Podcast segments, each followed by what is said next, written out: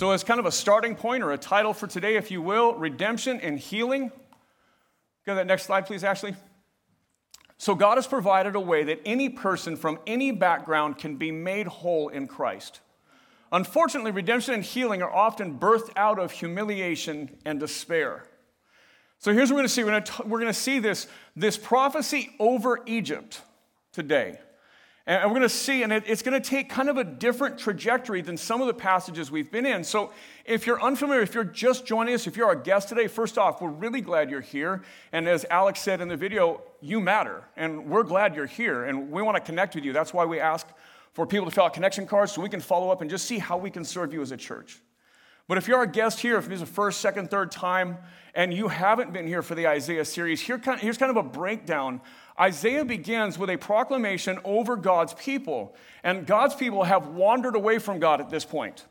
And so he is, he is calling them back, and he is proclaiming a coming judgment that God is going to lift his hand of blessing off of his people, and that the nations are going to come in and going to conquer them. And that God is going to not only allow this, but ordain this, that he might get their attention. And so God's people have withdrawn, and they continue to worship other gods and do other things. And so God is telling them, listen, either come back to me, or here's what's coming. Well, after chapter twelve, it begins to talk about the nations that will come in and conquer Judah and Israel.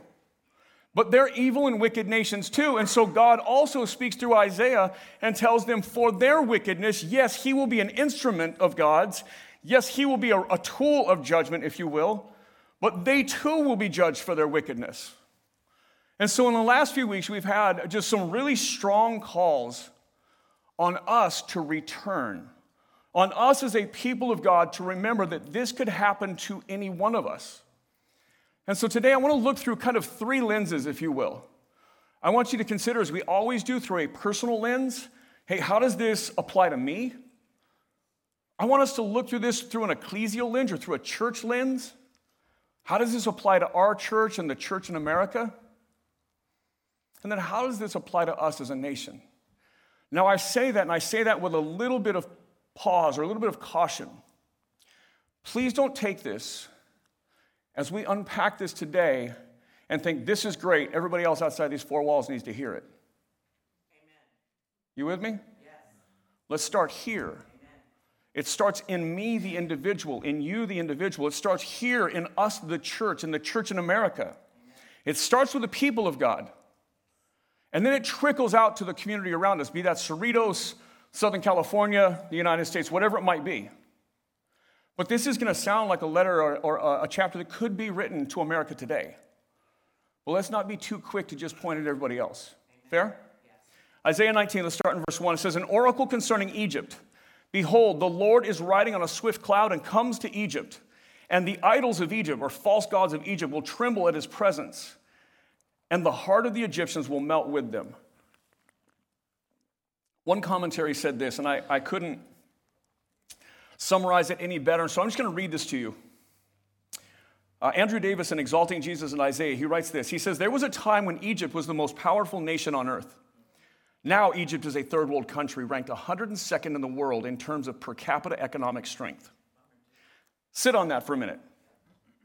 Egypt, when you think of Egypt, if you don't think of a biblical story, you probably think of pharaohs and Tutankhamun or something, right? And that, that's Egypt at its most pronounced. Egypt at one time was an empire that dominated the planet. Now it's a third world nation ranked one hundred second in the world's economy. Now, one of you is probably smart enough to know how many countries there are in the world, but I don't care. That's, that's pretty bad, right? And so here we are. You can be at the top of the game, and you can lose it all. This guy goes on, he says, there was a time when Egypt's pyramids represented the towering achievement of human technology. Now they stand as ancient reminders of how far Egypt has fallen. There was a time when Egypt's armies, armies were the most feared on earth, and she could project her power anywhere she chose in that region of the world. Now Egypt isn't even ranked among the top fifteen most powerful militaries in the world. How the mighty have fallen. He goes on, he says, Egypt, however, shouldn't feel singled out in this matter.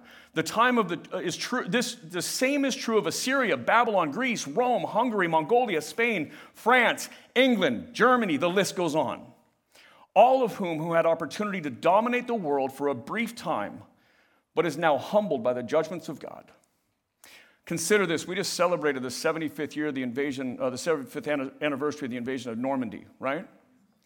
Some, that is a proud military achievement on behalf of our nation.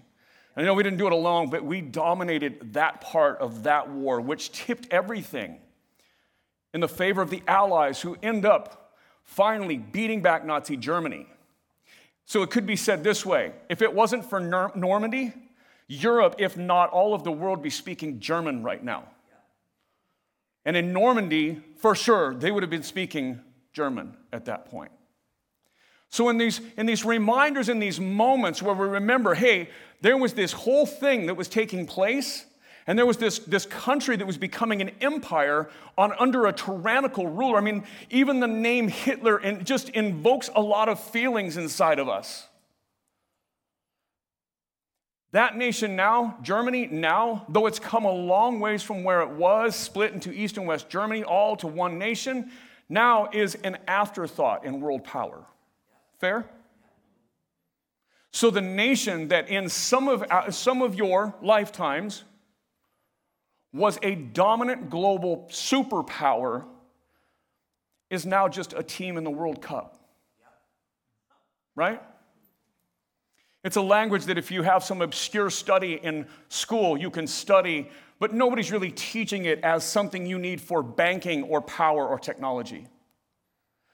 All these people, Assyria, Babylon, Rome, Greece, Egypt, have fallen that far. Verse two, it says this, I will stir up the Egyptians. I will stir up Egyptians against Egyptians, and they will fight against each other, and each, and each against his neighbor, city against city, kingdom against kingdom. And so God is saying through Isaiah the prophet, listen, I'm going to destroy Egypt. So Egypt is a huge power at this time. It's not at its height. Now, biblical Egypt, you can think back to like Joseph in Egypt, right? You think back to that season where God's people end up being rescued by Egypt, and it's because of a man who is a follower of God that Egypt is rescued through a famine, right? Joseph. And if you know the story of Joseph, you know his highs and lows. His family sells him into slavery. He ends up rising to prominence. He gets slighted and put in prison. And from that prison story, he rises to being the second most powerful man on the planet in Egypt, rescuing them from sure and certain death in famine, or at least decimation. So because of that, the people of God, or the family of Joseph, they move into Egypt, and they are treated with some level of prominence.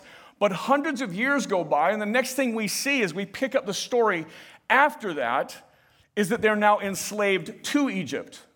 And then Moses and the deliverance of the, of the, of the Hebrew people out, and we see them as a superpower. Well, fast forward now to about twenty-eight hundred years ago in this passage, and they're still prominent. They're not the most prominent. They're still a prominent power.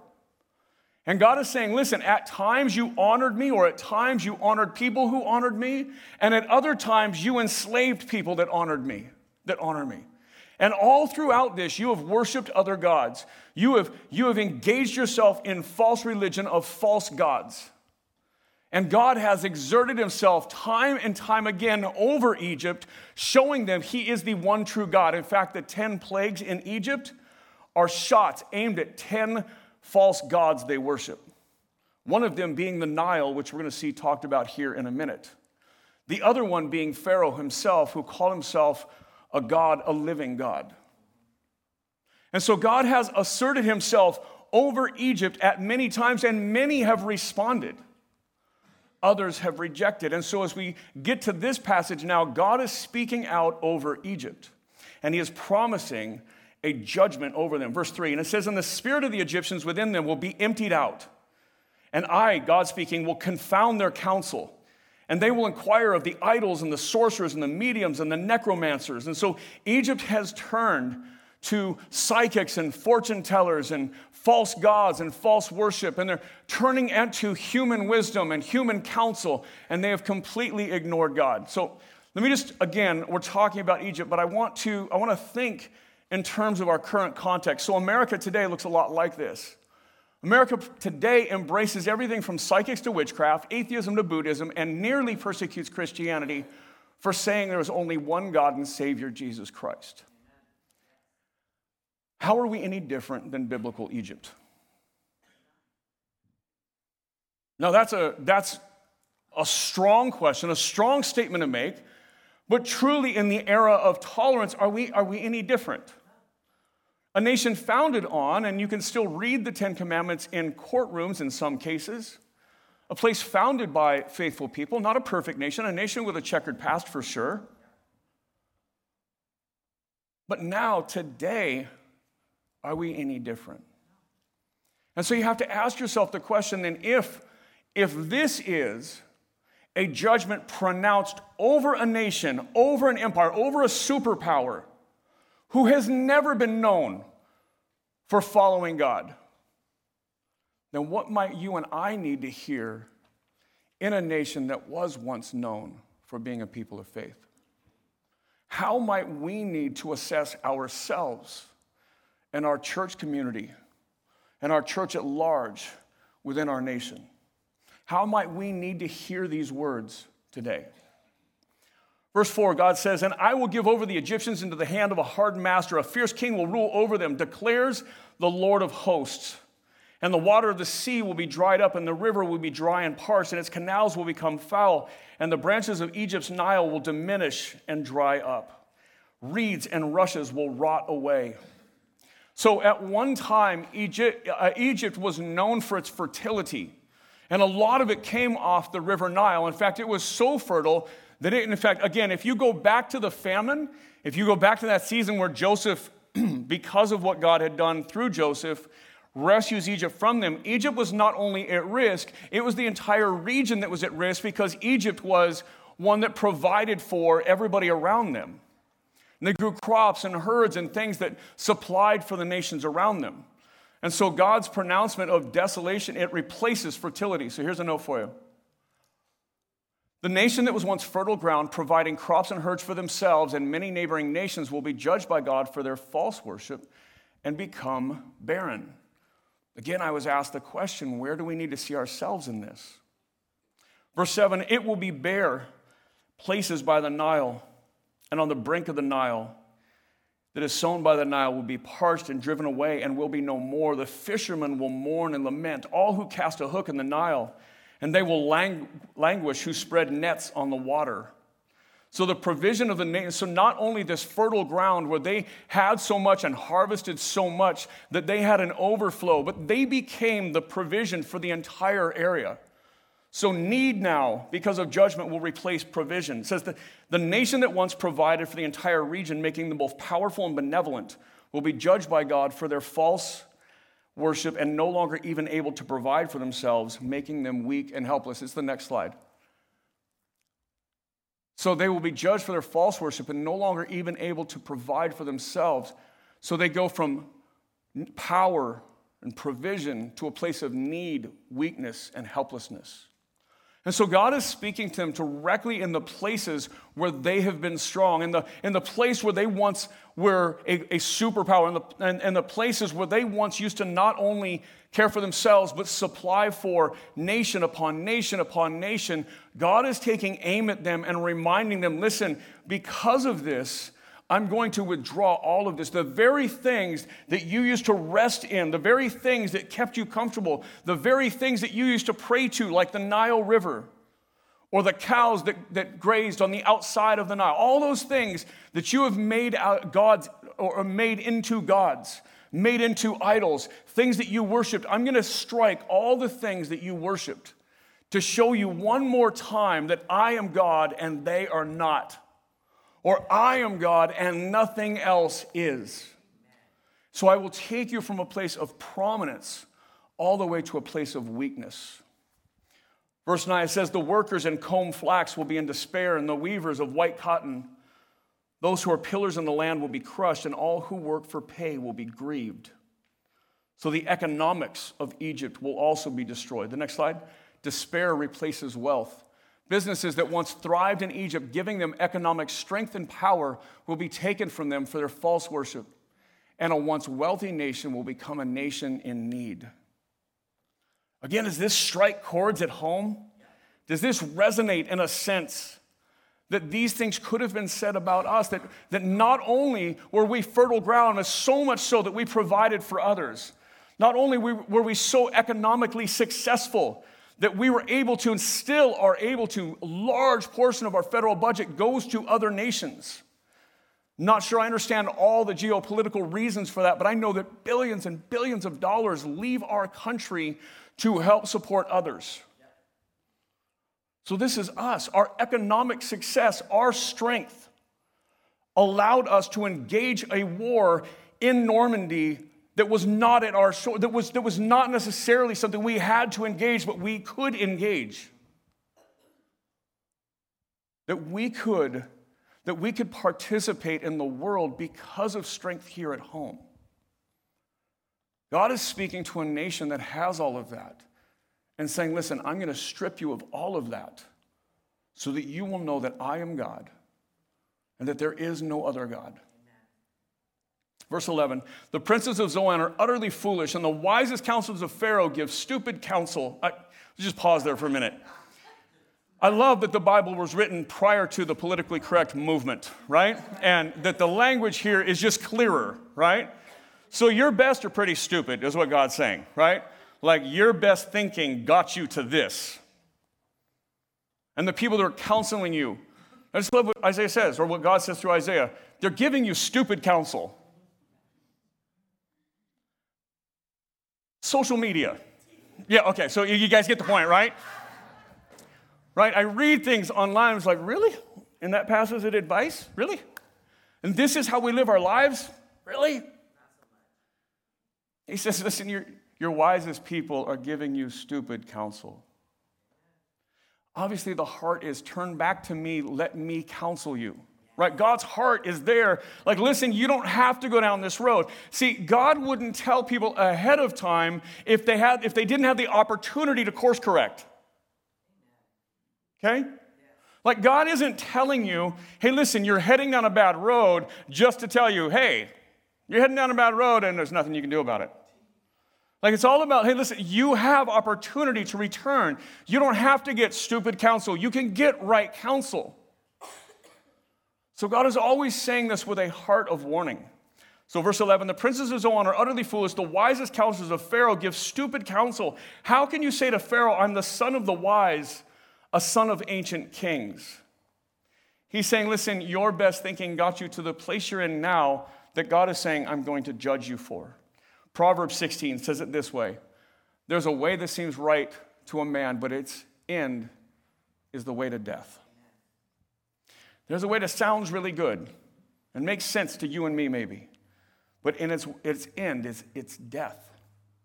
And God is saying that to Egypt right now, like, your best counsel is going to end in your utter destruction. And I'm going to strip you of everything in the meantime, that as you do this, it, you will take, I'm going to take away everything.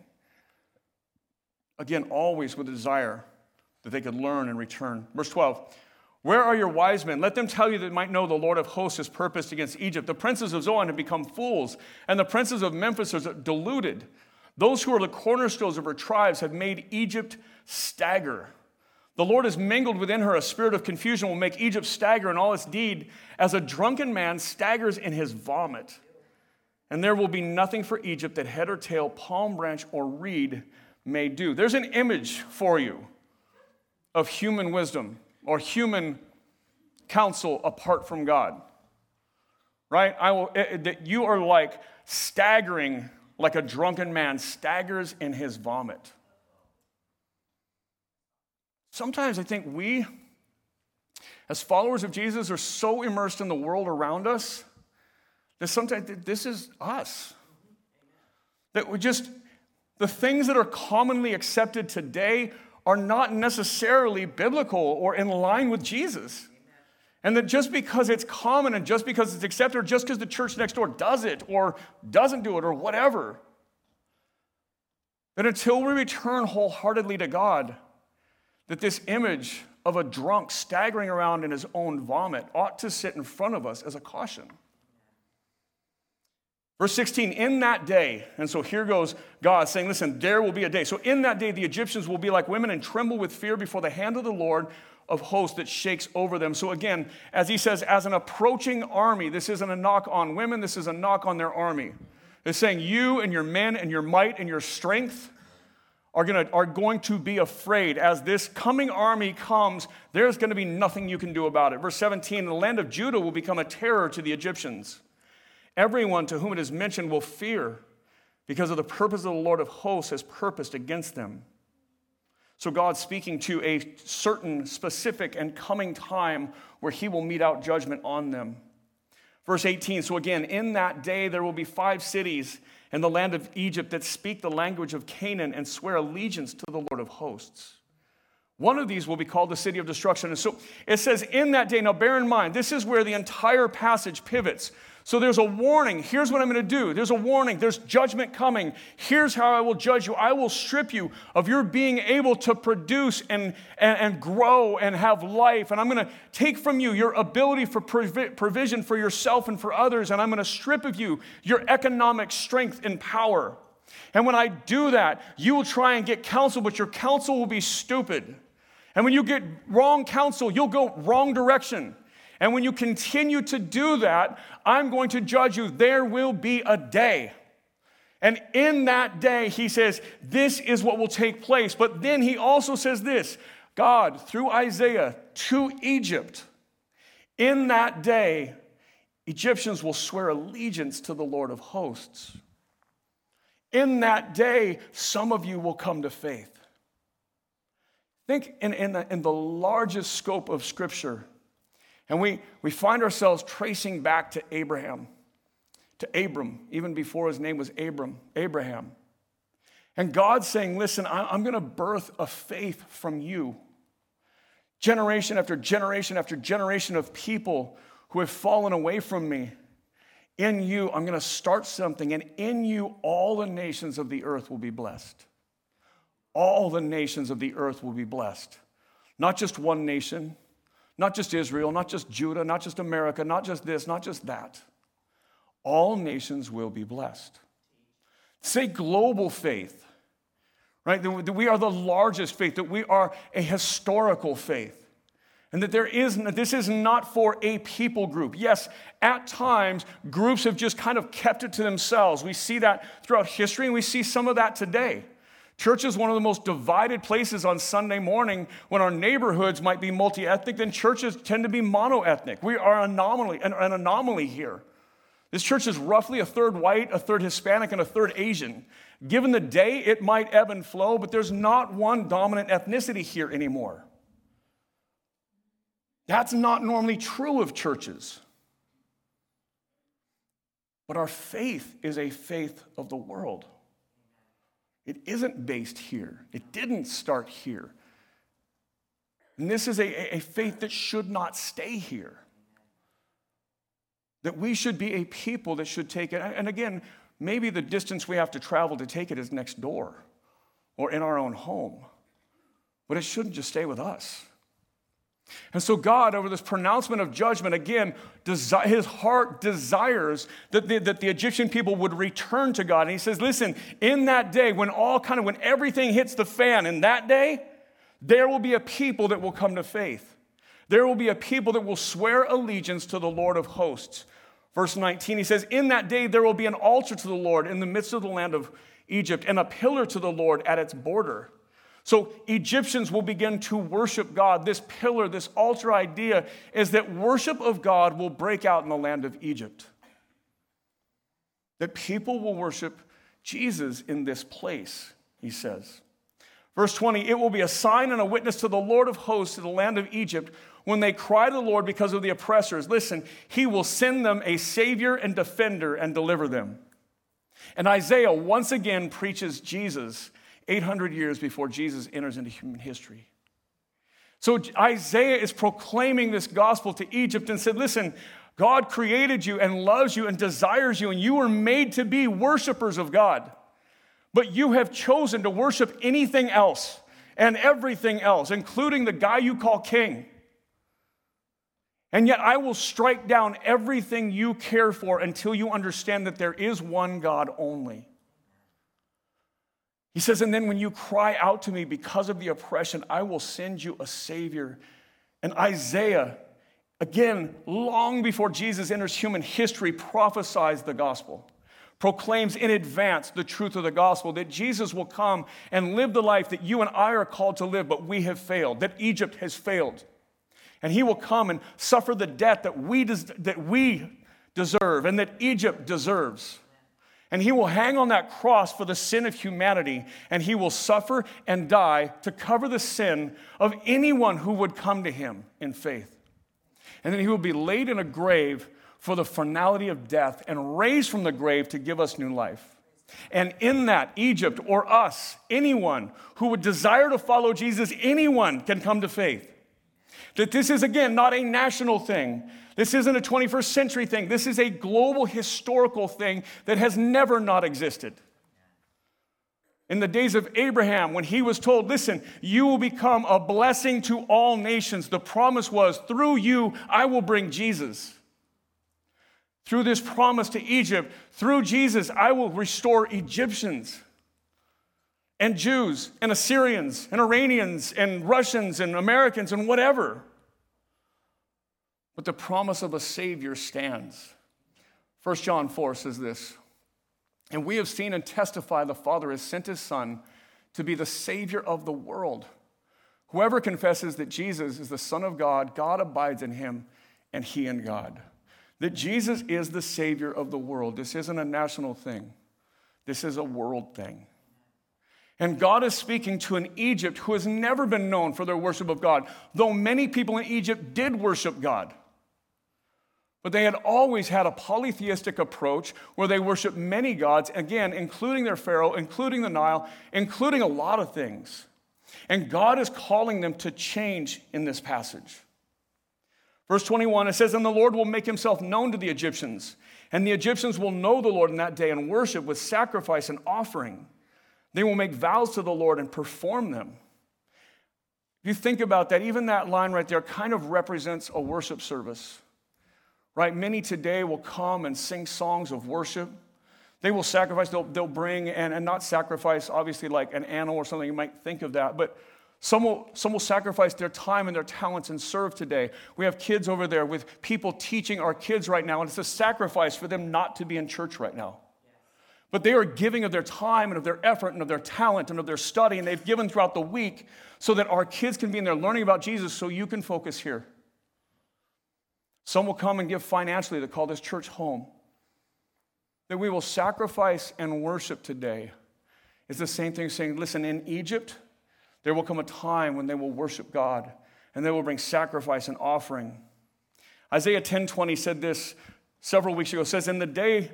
In that day, the remnant of Israel and the survivors of the house of Jacob will be no more, excuse me, will no more lean on him who struck them, but they will lean on the Lord, the Holy One of Israel in truth. Consider this just for a minute. In the first twelve chapters, we looked at the people of God being judged for their distance from God. For them wandering away from God, God is calling them to repentance and judging them. Now, in the last several chapters, last seven or eight chapters, we've seen God judging surrounding nations, nations that had never been followers of God, though they had remnants and pockets of people that followed God. He is calling judgment out on that, and he's always leaving this return or this movement, this promise of redemption. And he's calling them to restoration. Just as he called the people of God, he says, listen, as I judge you, so I, I will leave a remnant that will worship me. Like, I'm not, not everybody will die in this, but many will. In Egypt, not everyone will die, but many will. Egypt will be judged, but then worship of God will break out. And at some level, you just have to ask the question, if, like we said last week, if every knee will bow and every tongue will confess Jesus, at what cost? Like, at what cost are we waiting for? What is it that we're waiting to see around us before we treat this seriously and say that this is real? Next slide. So I just wanted to ask, like, at what cost are we doing this? At what cost did the people of Egypt receive a Savior? How many Egyptians were judged and died as Egypt continued in rebellion against God? And at what cost are we willing to continue in unrepentance?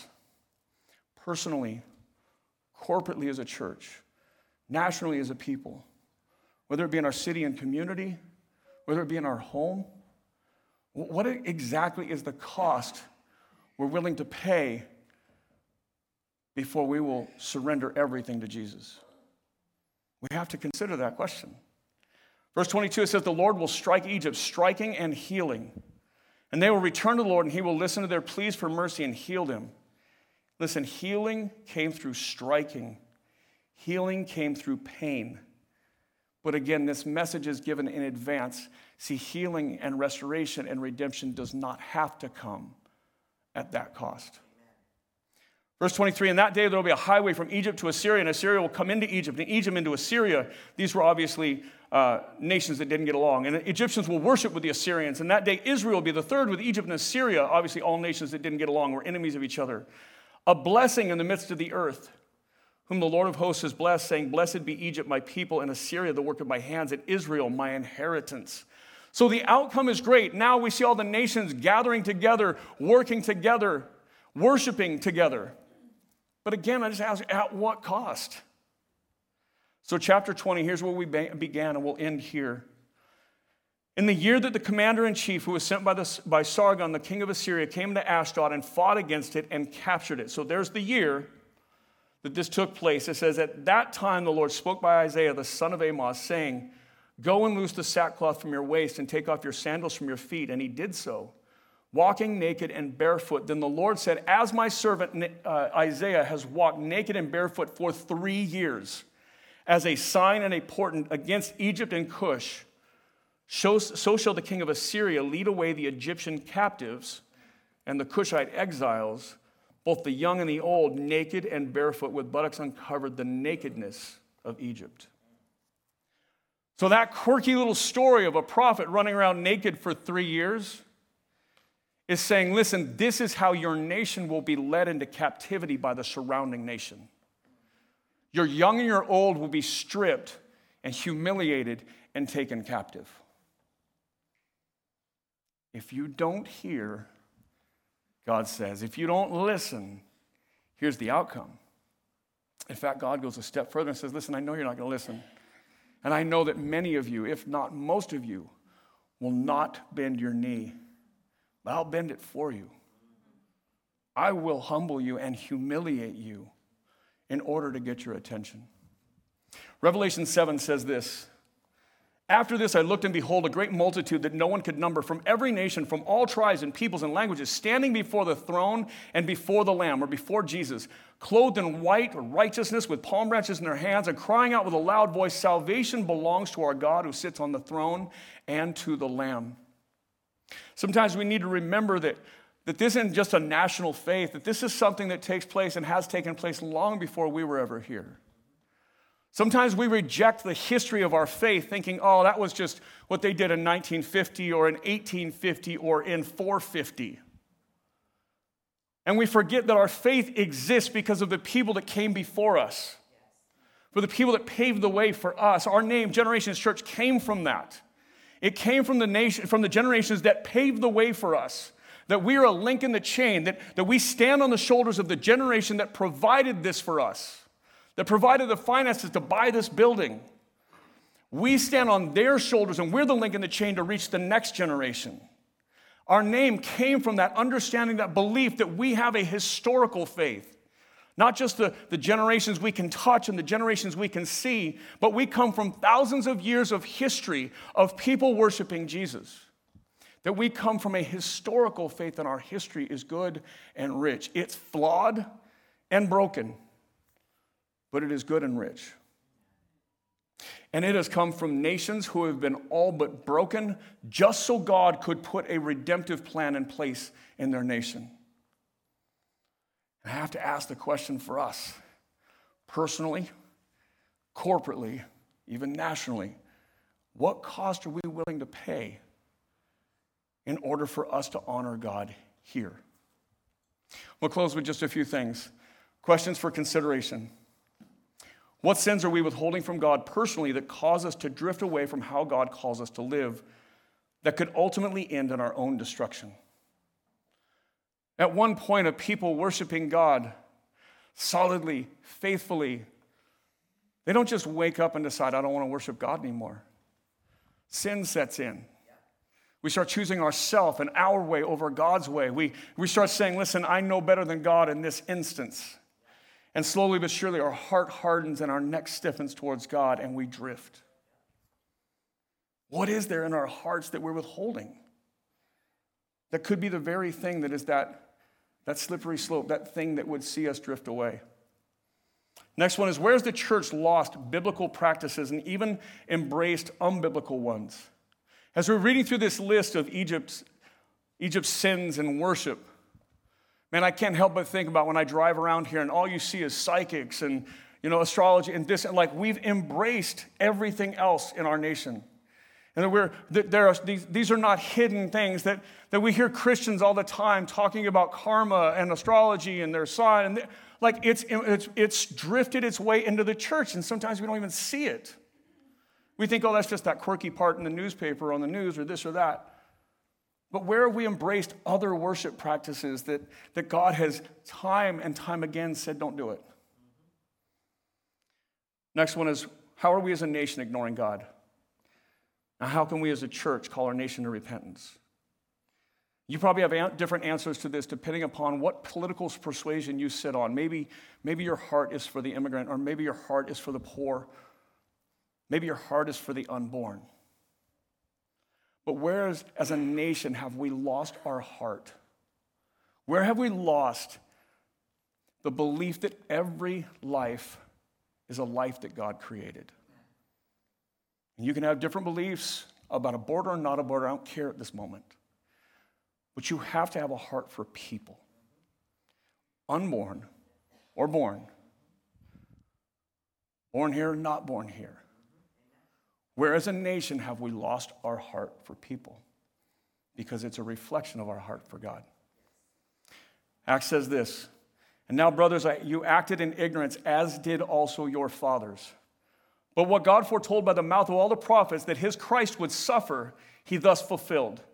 Repent, therefore, and turn back, that your sins may be blotted out, that times of refreshing may come from the presence of the Lord, and that he may send the Christ appointed for you, Jesus. Let's pray. God, forgive us as we often live and act and walk in ignorance. Sometimes we don't know. But God, there's a lot of times we do know, and we just ignore you. And if we're honest, Lord, we live there. There's places where our nation has ignored you. Lots, lots of places. But God, in my heart, I don't see a national answer. I see an answer that begins in the, in the heart of every individual that proclaims that Jesus is Lord. We can't legislate morality, but we can, we can see a movement of your Spirit transform us. So God, I just want to leave with these three questions. I pray that you would, you would burn these questions into our hearts, mine and, and, and my friends here. Where are we holding back? Where are we sinning and just hanging on to it and not giving it to you? Where as a church have we embraced things that are just bad for us and against you? Where have we lost practices that you have called us to that we have just gotten too lazy or, or ignorant of? And God, as a nation, where have we lost our heart? Would you show us, please? Would you give us the confidence to know that you are the solution? And that, yes, often, often judgment comes before we will bend, but it doesn't have to. Healing and restoration can come willingly, or it can come at the end of your discipline. God, let us be willing. Let us... Let us be humble and submitted to you. Let us be soft and pliable, and let a movement of, of, your, of you consume us and, and trickle out into the community around us, Lord. Let us not be a church who points at them and says they need to change, but let us start with us. Let us be transformed people, Lord. It's in your name, Jesus. Amen.